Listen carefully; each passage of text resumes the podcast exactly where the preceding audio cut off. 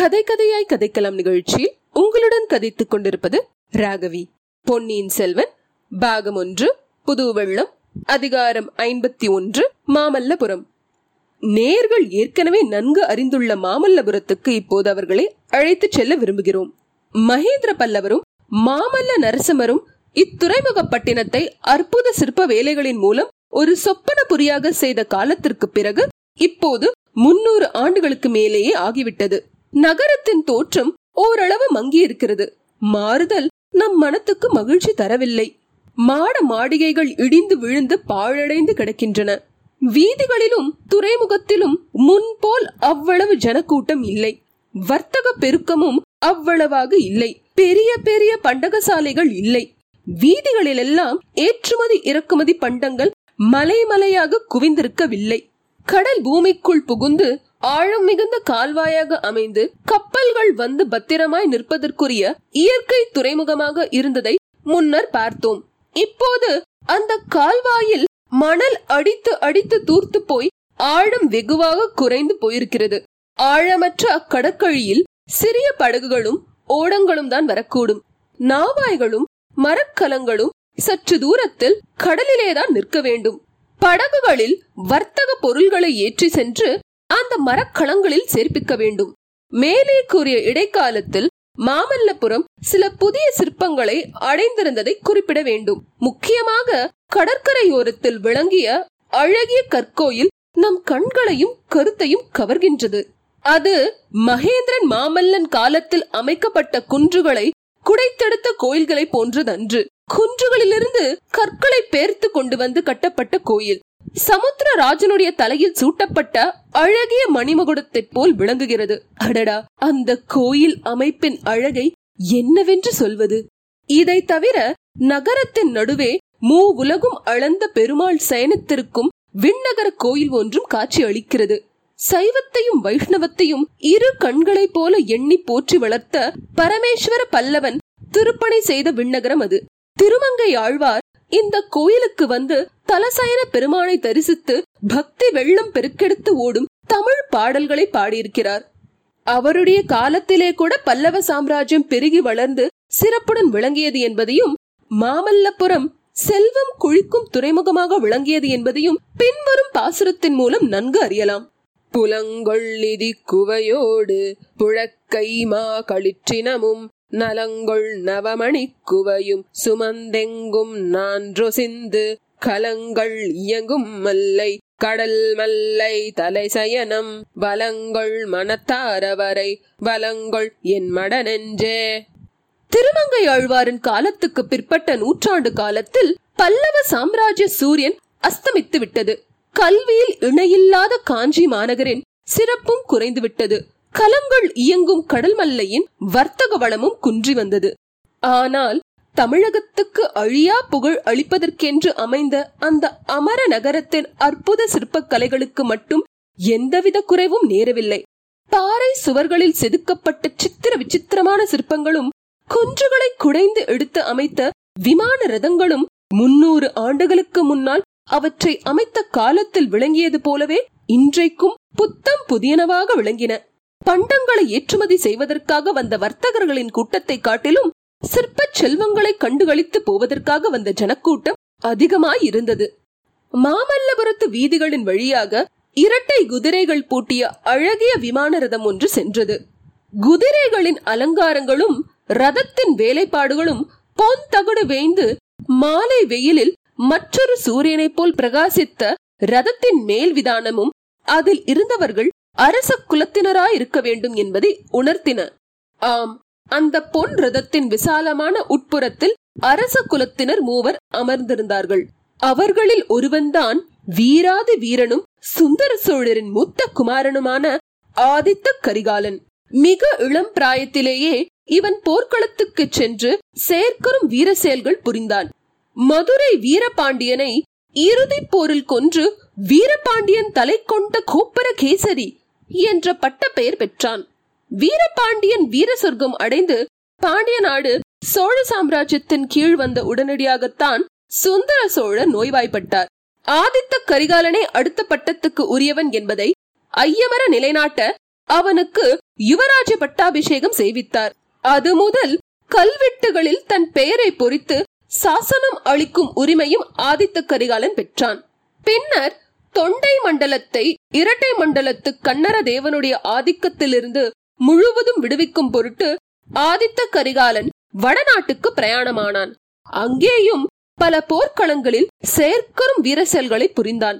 இரட்டை மண்டலத்து படைகளை வடபெண்ணைக்கு வடக்கே துரத்தி அடித்தான் மேலும் வடதிசையில் படையெடுத்து செல்வதற்கு படைபலத்தை பெருக்கிக் கொள்ளுதல் அவசியமாயிற்று. ஆதலில் காஞ்சியில் வந்து தங்கி படை திரட்டவும் மற்றும் படையெடுப்புக்கு அவசியமான ஆயுத தளவாட சாமக்கிரைகளை திரட்டவும் தொடங்கினான். இந்த நிலையில் பழுவேட்டரையர்கள் அவனுடைய முயற்சிக்கு தடங்கல் செய்ய தொடங்கினார்கள். இலங்கை போர் முடிந்த பிறகுதான் வடநாட்டு படையெடுப்பு தொடங்கலாம் என்று சொன்னார்கள். இன்னும் பலவிதமான வதந்திகளும் காற்றிலே மிதந்து வரத் தொடங்கின. இலங்கையில் போர் செய்ய சென்றுள்ள படைக்கு சோழ நாட்டிலிருந்து வேண்டிய உணவுப் பொருள் போகவில்லை என்று தெரிந்தது. இதனாலெல்லாம் ஆதித்த கரிகாலனுடைய வீர உள்ளம் துடித்து கொந்தளித்துக் கொண்டிருந்தது. நமது கதை நடந்த காலத்துக்கு முன்னும் பின்னும் சுமார் முன்னூறு ஆண்டு காலத்தில் தமிழ் அன்னையின் திருவயிற்றில் இதிகாச காவியங்களில் நாம் படிக்கும் மகாவீரர்களையொத்த வீர புதல்வர்கள் தோன்றிக் கொண்டிருந்தார்கள். பீமனையும் அர்ஜுனனையும் பீஷ்மரையும் துரோணரையும் கடோத்கஜனையும் அபிமன்யுவையும் ஒத்த வீரர்கள் தமிழகத்தில் அவதரித்தார்கள். உலகம் வியக்கும்படியான தீர செயல்களை புரிந்தார்கள். போரில் அடைந்த ஒவ்வொரு வெற்றியும் இவர்களுடைய தோள்களுக்கு மேலும் வலிவு அளித்தன. வயது முதிர்ந்த கிழவர்கள் மலையை பெயர்த்தெடுக்கும் வலிமை பெற்றிருந்தார்கள். பிராயமாகாத இளம் வாலிபர்கள் காற்றில் ஏறி சென்று வானமுகட்டை அடைந்து விண் மீன்களை உதிர்க்கும் ஆற்றல் பெற்றிருந்தார்கள். இப்படிப்பட்ட வீரர்கள் இருவர் அச்சமயம் ஆதித்த கரிகாலன் ஏறி சென்ற ரதத்தில் அவனுடைய சம ஆசனத்தில் உட்கார்ந்திருந்தார்கள். இவர்களில் ஒருவர் திருக்கோவலூர் மலையமான். இவன் ஆண்ட மலையமானாடு வழக்கத்தில் பெயர் சுருங்கி மலாடு என்றும் மிலாடு என்றும் வழங்கியது. ஆகையால் இவருக்கு மிலாடுடையார் என்ற பட்ட பெயர் ஏற்பட்டிருந்தது. சுந்தர சோழ சக்கரவர்த்தியின் இரண்டாவது பத்தினியாகிய வானமாதேவி இவருடைய செல்வ திருமகள்தான். எனவே ஆதித்த கரிகாலனுடைய பாட்டனார் இவர். முதிர்ந்த பிராயத்திலும் நிறைந்த அறிவிலும் இவர் கௌரவர்களின் பாட்டனாரான பீஷ்மரை ஒத்திருந்தார். ஆதித்த கரிகாலன் இவரிடம் பெரும் பக்தி வைத்திருந்த போதிலும் இவருடைய புத்திமதி சில சமயம் அந்த வீர இளவரசனின் பொறுமையை சோதித்தது. ரதத்தில் இருந்தவர்களில் இன்னொருவன் பார்த்திபேந்திரன். இவன் பழைய பல்லவர் குலத்திலிருந்து கிளை வழி ஒன்றில் தோன்றியவன். ஆதித்த கரிகாலனை விட வயதில் சிறிது மூத்தவன். அரசுரிமை அற்றவனாதலால் போர்க்களத்தில் தன் ஆற்றலை காட்டி வீரப்புகழை நிலைநாட்ட விரும்பினான். ஆதித்த கரிகாலனை சென்றடைந்தான். வீரபாண்டியனோடு நடத்திய போரில் ஆதித்த கரிகாலனுக்கு வலது கையை போல் இருந்து உதவி புரிந்தான். இதனால் ஆதித்த கரிகாலனுடைய அந்தரங்க நட்புக்கு உரியவனானான். வீரபாண்டியன் விழுந்த நாளிலிருந்து இருவரும் இணைப்பிரியா தோழர்கள் ஆனார்கள். இந்த மூவரும் ரதத்தில் சென்றபோது தஞ்சாவூரிலிருந்து பராபரியாக வந்த செய்திகளை பற்றி பேசிக் கொண்டிருந்தார்கள். இந்த பழுவேட்டரையர்களின் அகம்பாவத்தை இனிமேல் என்னால் ஒரு கணமும் சகித்துக் கொண்டிருக்க முடியாது. நாளுக்கு நாள் இவர்கள் வரம்பு கடந்து போகிறார்கள். நான் அனுப்பிய தூதன் பேரில் ஒற்றன் என்ற குற்றம் சுமத்துவதற்கு இவர்களுக்கு எத்தனை அகந்தை இருக்க வேண்டும்? அவனை பிடித்துக் கொடுப்பவர்களுக்கு ஆயிரம் பொன் வெகுமதி கொடுப்பதாக பறையறை விதித்தார்களாமே. இதையெல்லாம் நான் எப்படி பொறுக்க முடியும்? என் உரையில் உள்ள வாழ் அவமானத்தினால் குன்றிப் போயிருக்கிறது. நீங்களோ பொறுமை உபதேசம் செய்கிறீர்கள். என்றான் ஆதித்த கரிகாலன். பொறுமை உபதேசம் நான் செய்யவில்லை.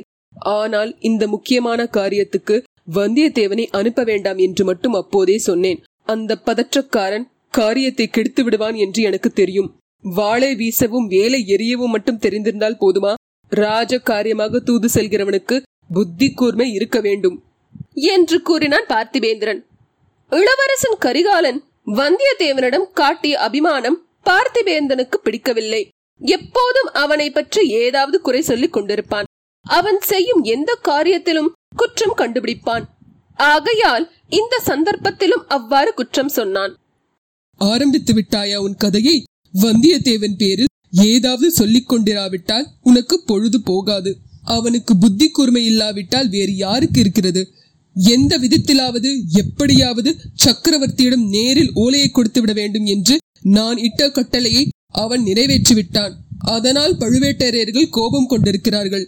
இதில் வந்தியத்தேவன் தவறு என்ன? என்று ஆதித்த கரிகாலன் கேட்டான். தாங்கள் சொல்லி அனுப்பிய காரியத்தோடு அவன் நின்றிருக்க மாட்டான். வேறு வேண்டாத காரியங்களும் தலையிட்டிருப்பான். என்றான் பார்த்திவேந்திரன். நீ சற்று சும்மா இரு தாத்தா. ஏன் இப்படி மௌனமா இருக்கிறீர்கள் தங்களுடைய கருத்து என்ன? ஒரு பெரும் படையை திரட்டிக் கொண்டு சென்று தஞ்சாவூரிலிருந்து சக்கரவர்த்தியை மீட்டு காஞ்சிக்கு அழைத்து வந்து விட்டால் என்ன? எத்தனை நாள் சக்கரவர்த்தியை பழுவேட்டரையர்கள் சிறை வைத்திருப்பது போல் வைத்திருப்பதை நாம் பார்த்து கொண்டிருப்பது? எத்தனை நாள் பழுவேட்டரையர்களுக்கு பயந்து காலம் கழிப்பது? என்று பொங்கினான் ஆதித்த கரிகாலன். தம் வாழ்நாளில் அறுபத்தாறு போர்க்களங்களைக் கண்டு அனுபவம் பெற்றவரான திருக்கோவலூர் மலையமான் மிலாடுடையார் மறுமொழி சொல்வதற்காக தொண்டையை கணைத்துக் கொண்டார். இதற்குள் எதிரே கடல் அலைகள் தெரியவும் முதலில் இந்த ரதத்தில் இருந்து இறங்குவோம். தம்பி வழக்கமான இடத்தில் போய் உட்கார்ந்து பேசுவோம். எனக்கு வயதாகிவிட்டதல்லவா? ஓடுகிற ரதத்தில் பேசுவது எளிதாக இல்லை என்றார். இத்துடன் அதிகாரம் ஐம்பத்தி ஒன்று முற்றிற்று. W W W dot K two கதைக்கலாம் டாட் காம் என்ற இணையதளத்தின் முகவரியை இந்த பாட்காஸ்ட் டிஸ்கிரிப்ஷன் பாக்ஸ்ல நாங்க போட்டிருக்கோம். உங்களுடைய மேலான கருத்துக்களை இணையதளத்தின் ஃபீட்பேக் செக்ஷனில் பதிவிடும்படி கேட்டுக்கொள்கிறோம்.